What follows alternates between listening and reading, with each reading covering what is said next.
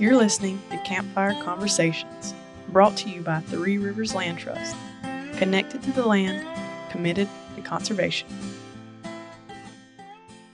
Welcome back to Campfire Conversations, everybody. We're live here in the podcast studio of Backcountry and Beyond in downtown Salisbury. We have a new guest today, a new employee. Um, so we're going to kind of run through an intro, let you guys meet Kiki. Welcome. Thank you. Um, so to start, this is always such an awkward question. Tell us a little bit about yourself. You have the floor. Yeah. So, um, yeah, I just started here uh, last Monday. I'm not sure when this podcast is going to go up, but late April started with Three Rivers Land Trust. I've been working in conservation for a while now. And uh, really, I'm just a science communicator, big in uh, social media marketing about conservation topics, teaching people about wildlife and wild spaces, is what I always say. Um, my key line is uh, connecting people back to their inner child's wonder for wildlife. That's what I love, and I just love talking about wildlife. And uh, happy it. to be here. Yeah, we've um, Addie and I touched on that in a, a previous podcast. We talked about like the importance of hobbies and some adult onset hobbies versus the hobbies you have when you're a kid. And I, it's something for me, like I studied recreation in college, Mm-hmm. um, and something I think is very important. And like one of the reasons I still like to get out and go fishing because it's something I did as a child, and I think it's important as an adult to be able to kind of gift yourself because it is a gift unstructured time when you can do something you've been doing since you were little and for just however brief a period you can kind of disconnect and get in that state of flow you are 8 years old again. Yeah, absolutely. Mm-hmm. I mean, very refreshing. as soon as you i feel like people are kind of redis- rediscovering it. I'll see it on tiktok sometimes. People will be like man i went outside and i like took off my shoes and walked through a creek and i was surprised like i felt had so much of a better day the rest of the day. But that's what i did as a six year old and always made me happy. Yeah. like i'm like finally remembering what made me happy. Like sometimes it's crazy even just like you're laying on a blanket in the grass and you start looking at the grass for a while and you start to see all the little ants and everything. And it's shocking. You look at the same patch like one foot by one foot space and there's so much wildlife just moving through it. And you're like how did i not notice this? Yeah. and you're like oh i used to do this as a kid. And it made me really happy then. Right. like yeah just connecting back to that like wonder that we all had for wildlife and for being outside because it's all there. Because you don't lose that you just kind of forget about it as an adult but yeah yeah it's still all there so i'll never forget when um one of the first times i was i'm trying to remember how old i would have been i want to say I was about five or six, probably four or five actually. I would have been younger. So this would put us in like 1991. I would have been living in Moore County in Southern Pines, and we were near a golf course. And in you know the summertime, you got light at night. My dad would come home for work, and he would always want to go like hit some golf balls, work on his short game, whatever. And Yeah. we'd be out there. And I remember starting to ask about the ponds because I would go fishing. We're at the farm with my grandparents and different things. He's like, "Well, yeah, there's fish in there. Let's next time we come back, we'll bring a rod with us." yep and watching the bobber slip under and feeling the tug and just like realizing that there was a way to experience that right in my backyard, right around the corner from my mm-hmm. house. That was kind of, I mm-hmm. don't know, one of those catalyst moments for me. So to kick it to you, what was that? When what was the light bulb moment when you're like, I love this. yeah I'm going in on this. And you know, um, I don't know if it's just like like maybe I have an addictive personality and didn't realize it, and this is just like Yeah. the first sign of it as a kid. But um, when I was little, I was like four years old, and my parents, uh, one of my parents' friends, gave them a bunch of old VHS tapes of Jack Hanna's show Zoo Life, Yep. uh, which he like traveled all around. He'd talk to different zookeepers at different zoos, and he'd feature a different group of animals. Like he did talking animals in one episode, and like animals under the surface. And they got all this these VHS tapes and started putting them on for me. And I was just like, I had no idea there were this many animals, and naturally, I have to learn about all of them Yeah. because the, there's so many. Like that, it never stops. There's just constantly more and more and more and more animals. We haven't even discovered all of them, and so I just kept watching. I about wore out the tapes, just watching them over and over because I just thought it was so fascinating. And I was like, this is my personality now. I will th- this this is all that I want to do. I want to grow up. I want to be a zookeeper. Which growing up, like people would always, be. I'd be like, oh, I want to work with animals, and they'd be like, oh, you want to be a vet, and I'd be like, no, there's other options. I want to be a Yeah, It's not zookeeper. the only thing. I wound up not being a zookeeper. I tried being a zookeeper, wound up not being a zookeeper. But um, yeah, just continued following that and like just absolutely in awe of animals and finding that I loved talking about that to other people and then getting them excited too. So Nice. Yeah. Kiki and I were chatting. We worked uh, an event at New Sarum Brewing uh, this past weekend, and talking about like things you've done at work and weird things you know because of places you worked. And I'm gonna just go ahead and put it out there for everybody. Yours is the density of rhino poop. Yeah. That you can't fill the trash can Yeah. a third of the way high. Dude. like Bad rhino things are gonna poop- happen. So we had these. Uh, well, one time I specifically remember I was scooping out the rhino poo. We had this. Um, this is a zoo. I the first zookeeping experience I did. Um, I did a zookeeper internship for six months at a zoo out in Wichita, Kansas. So I moved to the middle of nowhere, away from any family and friends, and just scooped animal crap Golly. for six months. Um, but we had this gigantic uh, Indian rhino. And uh, fun fun thing about male rhinos is they like to show off to the other females how tall they are, and the way they do that is they back up against a wall and then just poop crap all over the wall as tall as they are. So they're like 10, 12 feet tall. Yeah. So you're like scraping rhino poo off the wall. Plus they it's a ton of it at once and they poop in the same area. So like you go to clean up and there's a pile. I have a selfie like I have multiple selfies with just like a pile of rhino poo that's like bigger than I am like Great. So I'm like shoveling the poo out one time. The zookeeper was like, hey, clean up after him, like get that all up. So I'm shoveling it into this giant, big, like garbage can. And she walks over and I've like about filled the can with rhino poo. And she was like, we literally can't move. Like, we cannot pick You're that have up. to shovel that all you back have out no idea. I did. I had to literally shovel it into multiple different garbage cans. Found out that rhino poo is so freaking heavy Yeah. that you have to put only like you can fill it up a third of the way, and then you need help lifting it into the back of the pickup truck to take it to the dump site. Dang.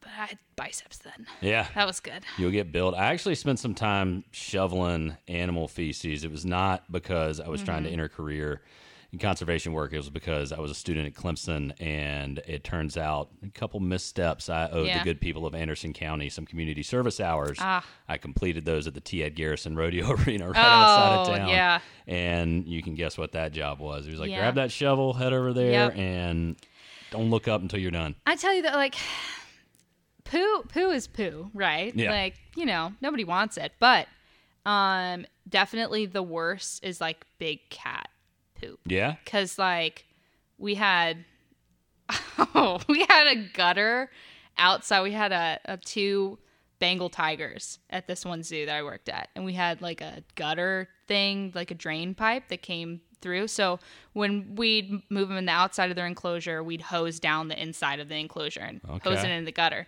And every now and then, gutter would stop draining. We'd be like, "Oh, somebody's got to clean that out." I was the intern, so Yeah. they were like, "No, Kiki's got to clean that out."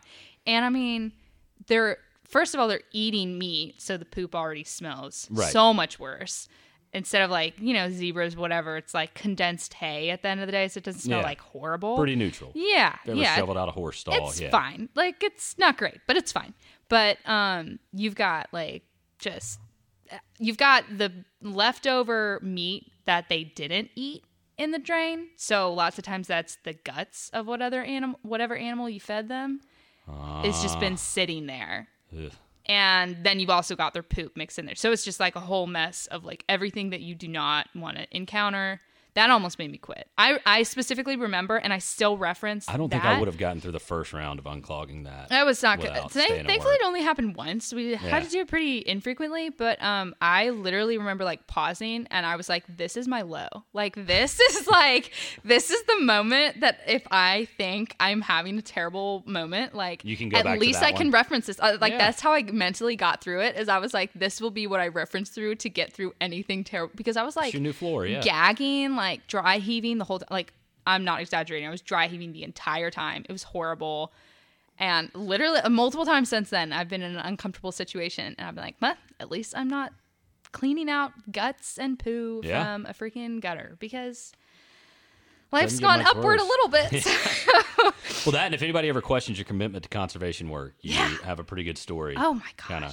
And Yeah. so that's a great segue now that we've covered excrement. Um, if you guys hadn't already figured it out, Kiki comes to us from, and you're going to have to tell me exactly what zoo you were at before you. Yeah. So, well, I so I was at Tanganyika Wildlife Park in Wichita, and then I was at Zoo Atlanta in Atlanta, Bingo, Georgia.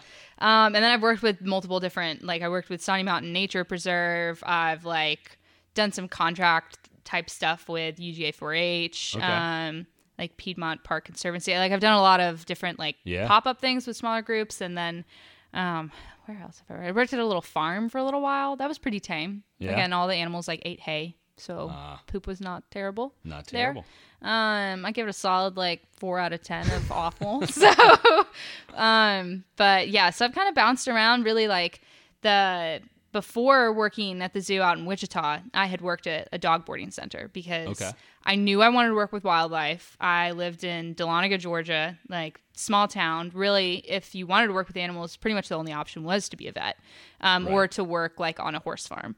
So, um, I knew I really wanted to do zookeeping. I was like, how the heck do I get my foot in the door here?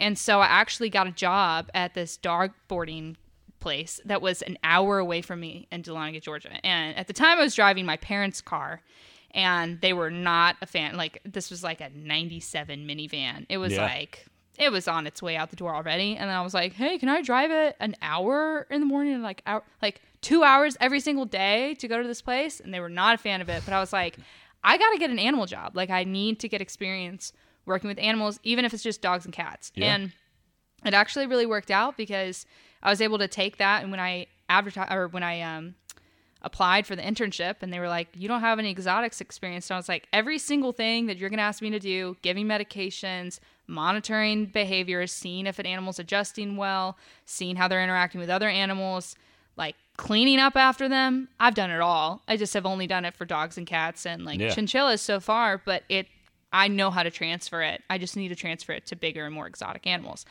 So they were like, hey, fair enough. Like, you've done everything. You just haven't done it with exotics. So basically, the skill set was like, you needed to be more cautious. You Yeah. know, obviously, there's some dogs and cats you have to be cautious of, but every wild animal, you need to be cautious and respect it. It's But a also, wild don't animal. you love that response when you're in a job hunt? Like, well, you don't have any experience. It's like, yes, exactly. That's why I'm here. Yeah.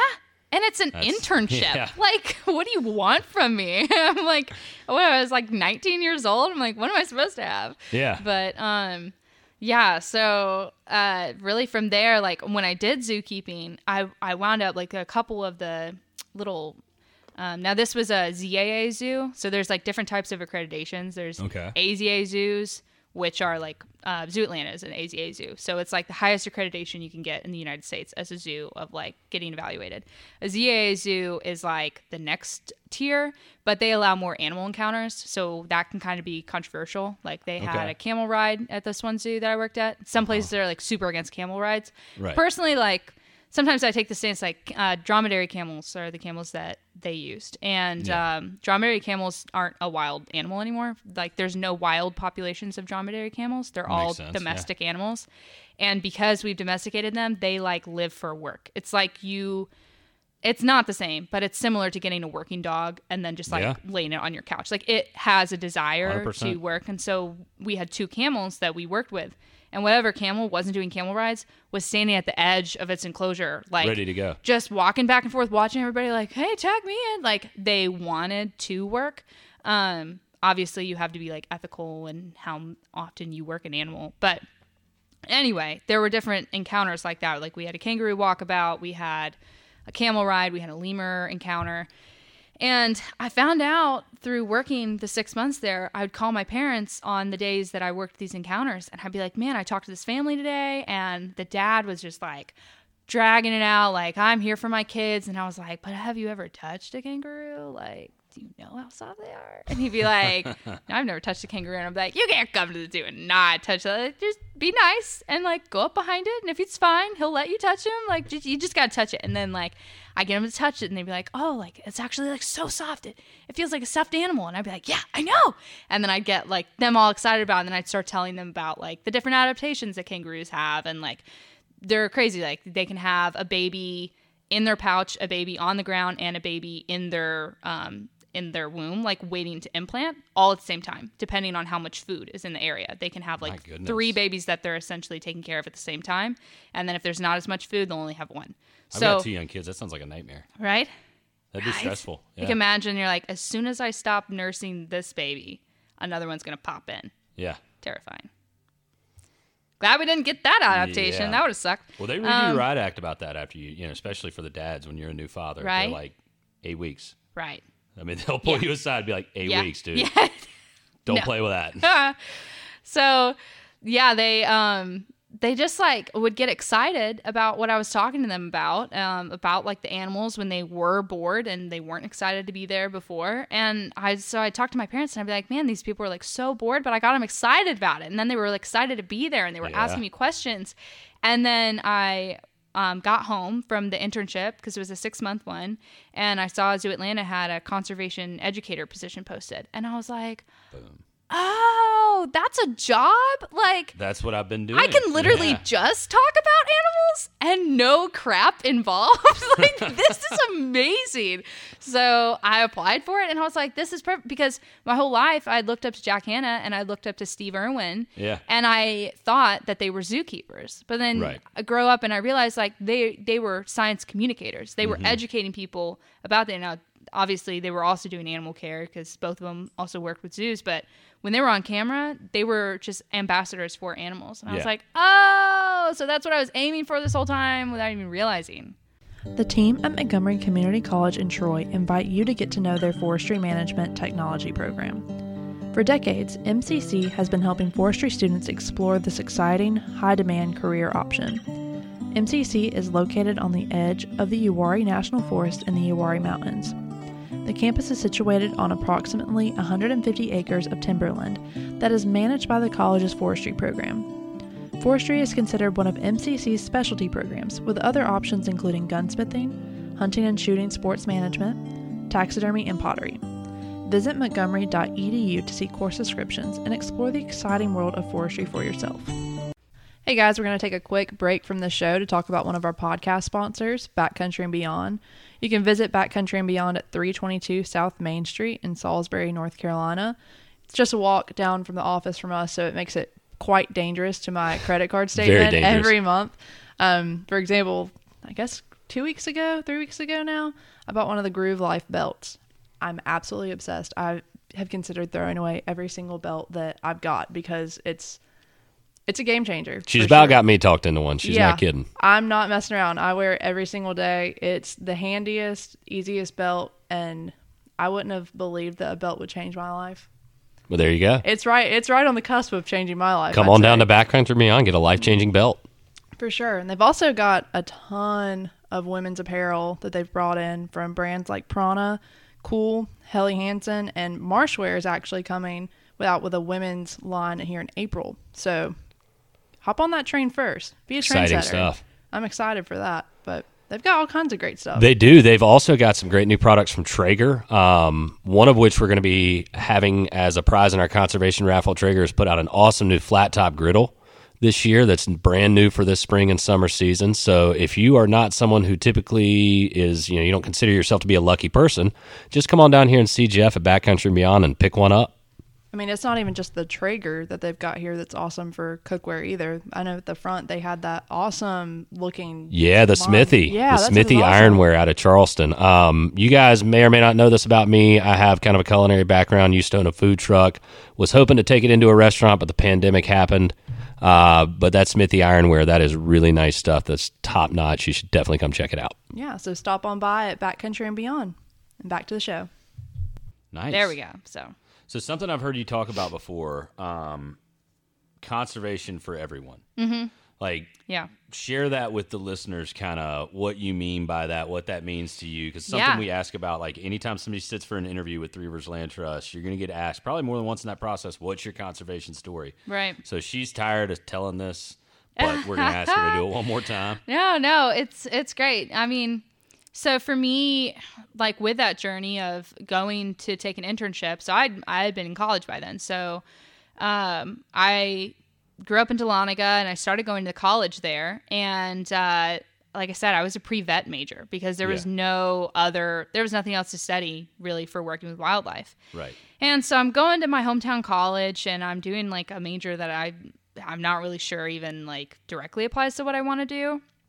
And I was like, I if I want to work with animals, I need to like I need to push myself out of the nest essentially. My parents my parents were like, "You can live with us as long well, you can build your house behind our house. That'll be great." Like they're very supportive of me being around. Right. It's like I I was like, "Okay, I need to push myself out of the nest Uh-huh. here." And so I took a semester off from the college I was going to because I was paying for college myself and just like worked at this dog boarding center to save up for college, right? Or mm-hmm. ch- save up for transferring schools, moving out, and everything. So I work and I I save for a semester, take the semester off, and then I transfer schools. And literally two weeks into being in this new school, I find out that I got the internship in Wichita. Ah, so nice. I had one had semester. decision to make, yeah. Yeah, I had one semester at Kennesaw State University. I like accepted the internship on like like mid January, like January 20th or something like that. Accepted the internship, which started in May. So literally classes ended and I think it was one, maybe two weeks after classes ended, packed up my stuff. And I'm like talking to my parents and they're like, So are you gonna come home, like move home for the summer? And I was like, I'm actually moving to Wichita for the summer. Um about that. they were Little update for you here. So um, Going to Kansas. Yeah, so move out there, and then I come back from my internship, and I think it was like late November um, is when I got back, or mid November. Um, and then I went back to college for spring semester, and that's when I started working at the zoo in Atlanta. And uh, and I just kind of I was encountering more and more people who were either in the zoo industry and their parents had paid for their degree or thought that they couldn't get in the zoo industry zoo industry because they couldn't afford a degree.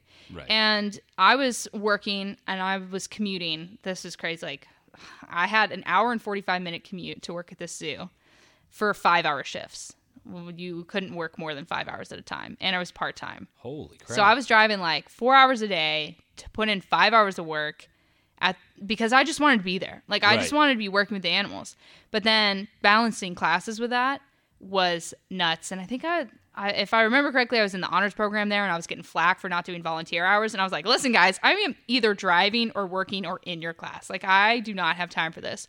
So I was like, you know what? I'm going to do this without my degree. And if I go back and get my degree later, then that's great. But if I have to choose between taking classes and being there for classes and clubs or actually working at a zoo and doing what I know I want to do and what I love and getting experience that will help me filter what I want to do five years from now, 10 years from now, I, I'm going to keep working. So I dropped out of college and I just kept working at the zoo and uh, loved it. And it, you know, it did cost me some opportunities along the way. There's some places you apply to and they're like, sorry, like you need a four year degree. Yeah. But the benefit of that in the conservation field is when you're younger and you're starting out, they all pay horribly anyway. So you're not missing out. Like, I remember one place I interviewed with, it was like for a seasonal position, it was $12 an hour. Whew. And Ouch. the girl was like, I would hire you right now, but you need to have a four year degree. So when you finish your degree, come back and I will hire you. Like I promise you, because I, I would love to work with you. And I and I'm just sitting there. I'm like, go take out some student loans. if you see so my can get a face again, right? Yeah. if you see my face and I have a four year degree for a twelve dollars an hour seasonal position, please no. Like That's please, insane. yeah, it's a problem. That's a big problem. Any kind of like just because competition's so high? Like, there's a lot of people trying to get into no, it, or it's the other um, way around. That, No, there's a really big problem in the conservation field of well, if you're here for the money, then maybe you're not passionate enough for it. And I've I literally had somebody say that to me. They were like, "Well, if you care about how much money you make, then maybe this isn't the right field for you." And I was like, I, "So I don't get basic needs? Like Right, yeah. I, don't get to have those? Like." But um, yeah, it, you get a lot of people burnt out of um, zookeeping's actually worse for that than uh, SciComm. Like I'm kind of lucky that I'm on a pivoting a little bit because Right. there's better payments working in media. Like y- you make a better salary, um, and you can find more like consistent salary jobs. A lot of zookeeper jobs, you're working maybe 30 hours in the um, 20 to 30 hours in the winter, and then you're working 60 hours in the summer. So you literally have, and you're not salary, you're hourly. Right. So you have to save your money over the summertime and a lot over the wintertime, even if you've been in the field for like 10 years.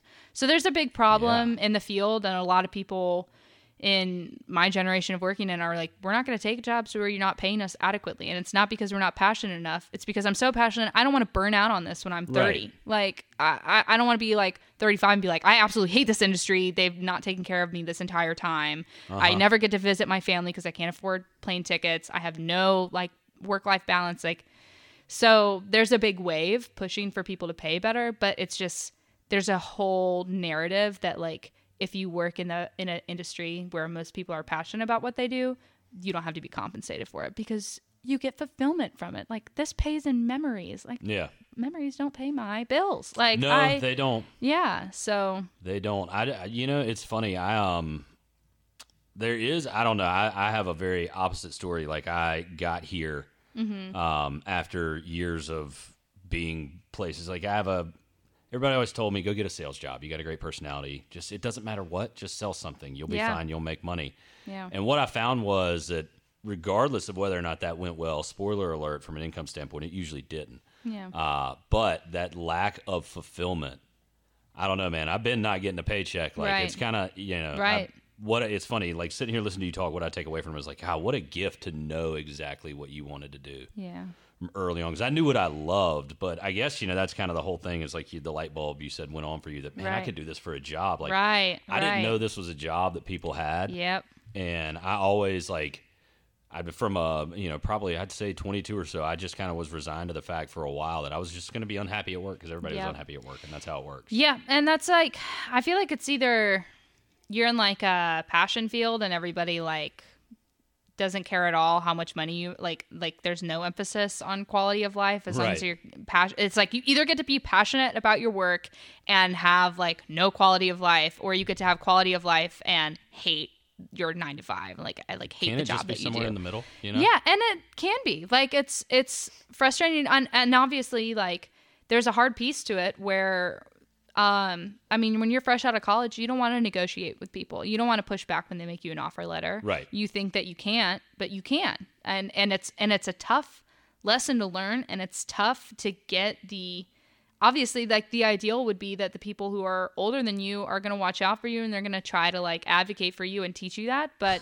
that's going to cost them money so they're not going to that would be nice it'd be great but they're not going to so there's a hard piece of it uh, like you have to learn to ask for what you're worth you have to talk about what other people are making straight up ask people what they're making and like if you if they think you should ask for more money and and have those conversations with people. I mean, Right. like sometimes people will be uncomfortable if you ask them what their salary is, but if you're trying to gauge like how much you should ask somebody for something, find somebody on LinkedIn that has the same job as you and ask them what they're making. I, what I would do a lot of times when I was trying to figure out what I wanted to do or what Yeah. career path I wanted to follow to to do more SciComm work, um, I would just go on LinkedIn and I would search my like ideal job titles, and then I'd find people, and then I'd scroll back on their work history, and I'd take notes on like what did you what did you start doing, and then what what job title did you have after that, and what job title did you have after What that? What was the progression? Yeah. Exactly. And just seeing like what they hopped back and forth to to get where they were to kind of see if I was like on track. Right. And through that, that kind of like gave me some encouragement. So I saw a lot of people who worked in animal fields who like they started an animal shelter or they started, you know, they they had a similar start to me.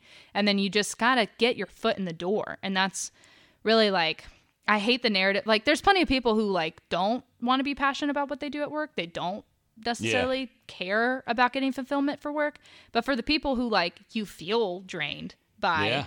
Like I wish that was the truth for me. Like I wish I could have stayed in some of those sales jobs where like commissions were pretty decent, Right. but I just absolutely hated it. Yeah. And if, and if you're somebody who wants to have a job that you're passionate about, like I I believe that like that's a gift that you have you're supposed to be using. If you're Yeah. passionate about it, like you're going to make such a difference in somebody's life because of your you being passionate about it. Even if th- you're passionate just about like helping people, if you're passionate about graphic design and you're like, how am I going to help people with graphic design? Like okay, let's say you love graphic design and you love animals and you're like, okay, well, like I'm, but I'm a graphic designer. Like, what am I going to do for that? If you can Yeah. find ways to partner with companies that work in conservation or like land trusts or zoos or aquariums, nature centers, nature conservancies, like anything like that, that you can find, even if it's contract. I mean, don't do too much volunteer work because, you know, you don't want to get taken advantage of. Right. But like if you can find some opportunities, it's all about getting that foot in the door because once once you're in there, then you're going to start to meet people and you can move your way up. But you can use that like if you are good at graphic design work, your flyer could be the thing that makes a final donation that lets somebody acquire land to protect an endangered species. And now you just stop their extinction. Like you have no idea the impact of your passion on like faucets what it could do to the world. Like Yeah. fi- figure out about it. I met a kid one time that was like obsessed with toilets. I'm like he's gonna change the world one day with toilets. And Yeah. i appreciate that you know? Like that fair enough. Like if you can find what you're passionate about it's a job. Like Yeah. it's it's a job somewhere. And go on linkedin and like stalk people. And maybe put your privacy on first so they can't see that you're stalking them unless you want them to. Sometimes that's like a strategic move. Like you're like i'm watching you. Right. if you want to connect i want to connect. So if you want to Uh-huh. connect. But like most of the time you probably want to have your privacy off if you're gonna like keep looking at their account multiple times. Speaking from experience. But um yeah i Is there a story there? It sounds like there might be a story there. I went on a mission one time of trying to get connected to the Irwin family. And I was Okay. like, like creeping in on their circles. And I'm like one connection away on LinkedIn. So, Bindi, if you hear this, like we're supposed to be friends. Bindi is living like my alternate life over in Australia. Born and like born to a zoo owning owning family. like you're Just, suspicious that maybe somewhere there's a parallel universe where yeah. that's the track. Or we're on. just supposed to be best friends in this one and we just need to Yeah. meet each other. But for a while, I was trying to force it a little too hard, probably by like closing in on LinkedIn connections. But um, met a lot of cool people from Australia in the process. So, not personally, but like connected with them. So, I think there's an important lesson like there too, and what you're talking about, kind of the larger sense of just get started. yeah. You know, like I, I've talked about this on the podcast a lot. You and I've I've mentioned it to you. I used to own a food truck. Um, it was a transformative experience for me, so it's one that I talk about a lot. But I honestly think if I had sat around and wondered how am I going to open a food truck, I never would have opened one because I got this just like surge of momentum one day and decided I was doing this and that I wasn't going to let anything stop me. Yep. And it took some time and a lot of work, but you know, like six months after Yeah. I kind of had that initial thought, or what? Yeah, it's about actually, yeah, five months after I had that initial thought, like we were doors were open, we were selling chicken sandwiches. So awesome. Yeah. know, just get started. Like if you're out there listening, wondering, God, how do I do that? Just get started. Yeah, just get get some kind of volunteer or work or some kind of opportunity that is mildly or minutely related to your end goal and Yeah. start start working for it. Because also that's how you're going to find out if you actually even like it. Like Yeah. you could you could this whole time potentially be angry at the world and be like, I never got to do this. This is what my dream job, but I'm just at this nine to five. You know, you might actually hate it, but that could inform you to something that you do like. Like zookeeping, I don't I wouldn't want to go back and do zookeeping. It's not like the bottom of my list in terms of jobs, but like I wouldn't have known. And it's what since I was 4 years old until I did zookeeping, it's what I was 100% certain I was going to spend the rest of my life Yeah. doing. But I'm so grateful I did it and it was an amazing experience and it shaped the rest of my life. Yeah. And it started with working at the local dog boarding center and just taking care of dogs, checking people in. I was the receptionist. Like I, Right. I like like I worked holidays back with the dogs, but a lot of times Mm-hmm. I was literally working with people, checking them in and checking them out with their dog. But it was at a dog boarding center, and I was like, "We're one step closer, baby!" Yeah. Like, yeah. So I always say that about food services. Like I would never go back, but I'm Yeah. so glad I Yeah. was there. yeah, you gotta you gotta do it. You gotta like find something just to get. That's what I always say. Just get the foot in the door. Just find something. Google nature centers near me if you're interested in conservation. Obviously, that's what I can speak to the most Right. out of all of the industries. But like.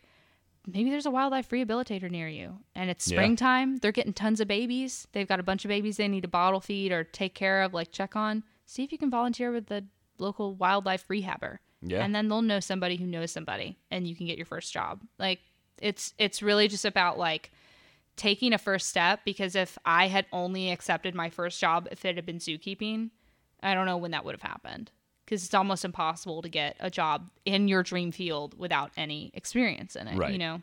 But you can. I believe in you if that's your plan. But you know, like, yeah, All right. So, um, we've gotten your conservation story. Something I wanted to touch on that kind of we talk about a lot. We talk about like these sort of, you know, adult onset hobbies. We talk about like finding things like late in life. I found conservation work kind of later in life, but I'm happy to be here now. Just absolutely stoked to be here now. Can't uh, what am I trying to say? Can't overstate that. There we go. Um, for you, like what uh anything you've kind of picked up later in life, like what kind of you know we talked a lot about what you've loved from day one, but give us a little Yeah. insight into Kiki and kind of like what's something you found, like you know you learned about yourself as an adult. That well, we're gonna get pretty off Yeah. topic here. let's go. I ha- have recently gotten insanely into knitting. Okay. Like my explore page on every single app is like 99.9% What are you working on? crocheting. Well, I actually just finished a sweater. Um, it was a turtleneck sweater, which I know is like weird. It's May now, but um, it was really Well, you'll be excited yarn. for it to get cold again. Oh my Yeah. gosh. I wish I could wear it now. It's like it's um 100% merino wool and it's hand dyed yarn, so it's like this really pretty blue color, but when yarn is hand dyed, it's got all these different splotches in it from where the dye was like unevenly added, but it's so it's like got little gradients tossed all through it. So it looks so pretty when you make a Ah. Yeah. project with it cuz it's just got this like these little variations in the color instead of just being a stagnant piece like most stuff you would buy at at the store. So yeah, that one. It seems like it'd probably be a really soothing hobby. Like Yeah. uh, something I talk about a lot and sort of like having studied recreation through someone's life cycle. As a child, you tend to look for like that spontaneity. Mm. You're always looking for Mm-hmm. something that excites, that is spontaneous, that spur of the moment because you have nothing but unstructured time. Yep. And as you transition into adulthood, something I've noticed, and this is like not at all official, this is just a casual poll of like friends and family to anybody out there listening. But um, what I've noticed and my suspicion is that the hobbies that you gravitate towards or find as an adult are those which put you into those kind of repetitive head cleaning yeah. sort of motions because we have Yep. so much going on in our lives and especially as like a young adult you're not it's a transition you're not used to having all this crap you got to worry about Yep. that just you know everything that needs to be done adulting for lack of a better way to say it even though i kind of hate that term but like Yeah.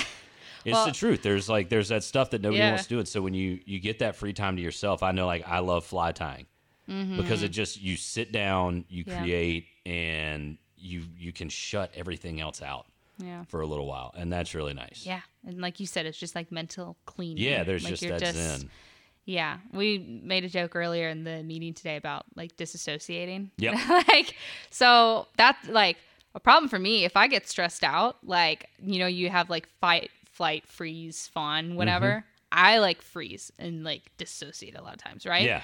Well, what I found is knitting is actually like super compatible with that because if you're moving, you're continuing to move a part of your body. So I'm moving my hands and I'm like just doing this knitting. If I'm in a conversation, I'm feeling stressed out by the conversation. If I can pick something to do, and which like sometimes therapists will recommend you like take like a, a ball and like throw it back and forth between your hands. It keeps your um it keeps the other side of your brain engaged so it doesn't all shut down. Because normally when you go into fight, flight, or freeze, oh like I'm not a neurologist, so I don't I think it's your sympath sympathetic? Sympathetic nervous system that shuts down? Also, not a We'll go with that. Yeah. Um, I think it's your sympathetic nervous system that like shuts down. I'm and sure if then we're like wrong and there's anyone out there listening, They're, we'll like, find out about it. yelling it. at the car There's an right now. email being typed as we speak. but like anyway, when you're like normally everything's working, you have more like long term rational thought. But when you're in fight, flight, or freeze, and your body's like basically convinced that a bear is attacking you right now, Mm. no matter what is happening, every all of the logical reasoning shuts off, and you're just like in survival mode of how you're going to deal with it. And so I've actually found if I can keep knitting or something of that sort, like while I'm like in the stressed out stage, it it keeps everything online. Yeah, because you're not you're not actually able to just shut down and freeze and stare off. Like I'm having to look at my knitting, I'm having to move my hands. So it's actually been kind of nice for that. It is Kinda like get meditative. you unstuck when you get Yeah. it keeps me from getting into that like frozen like zoning out thing because I'm staying engaged, I'm staying like present, and I'm doing something that's like soothing. So that's Nice. been that's been nice for me. But and I've made a lot of stuff. Not that I've been that stressed out. It's not. I don't only do it when I'm stressed out, but Yeah. it's beneficial when I'm stressed out. So yeah. It's All right. been it's been a weird um, hobby to get into. Actually, I was talking to my boyfriend about it because you know, like I just moved up here, and Yeah. he's from Charlotte, but he's living in Atlanta, and then like I'm from Georgia, and I'm obviously Yep. just moved up to See Charlotte. y'all switch places. Yeah, exactly. We're trading off. So, um, I was talking to him about it, and I was like, I need to make a list of like different like churches to visit and like groups and like young adult things. To, I don't know. Like, I need to make a list of Get things. And he was, in, yeah. he was like, well, why do you need to like go out and like do so many things? Like, don't exhaust yourself. And I was like, because it scares me how happy I am just knitting and watching Grey's Anatomy. Like. For a 25 year old, I should not be this satisfied with life. I feel if, like I can't let myself. like, I was like, I would, I know I would be happy. Like, I genuinely know I would be like completely happy, and I can't do that to myself. I just moved to a new area. Like, I need to, I need to make myself make new friends. So I'm like forcing myself to go to things because I'm like way too like You got the knitting. down for that. You got a cat. So you're like one or two cats away from crazy cat. I know. I know. That's what I'm afraid of. Ah. At least All I right. don't love cats. So I mean, I love my cat, but Yeah. Everybody loves theirs. I mean, I don't love every dog I've ever met in the world. I love my dogs, Right. but I don't need people to love my dog. I don't, you know, like he's Yeah. my dog, so I love him, but I don't need someone else to. Yeah. All right, y'all. So before we wrap up, I've got a few announcements I want to make, but first, let's leave the people. We're gonna give uh, Kiki kind of a what's your favorite quote. It could be any and everything. It could be conservation related or not. Um, actually, this is not conservation oriented, but Okay. it's the one that I think of the most. Um, it's from like Sadie Robertson podcast. I forget who she was interviewing, but Okay. um, quote was, "People are going to misunderstand you. Let them. You can't control it. You just people are going to under- misunderstand you. Let them. You know like what that, you meant. yeah. You you know you, and you know your intentions. Mm-hmm. Let them misunderstand you. So." I like that. Helps me Very keep from like trying to control what other people are Yeah. about things. Like, Also, a hell of a parting shot. Very concise. I like that. Thank you.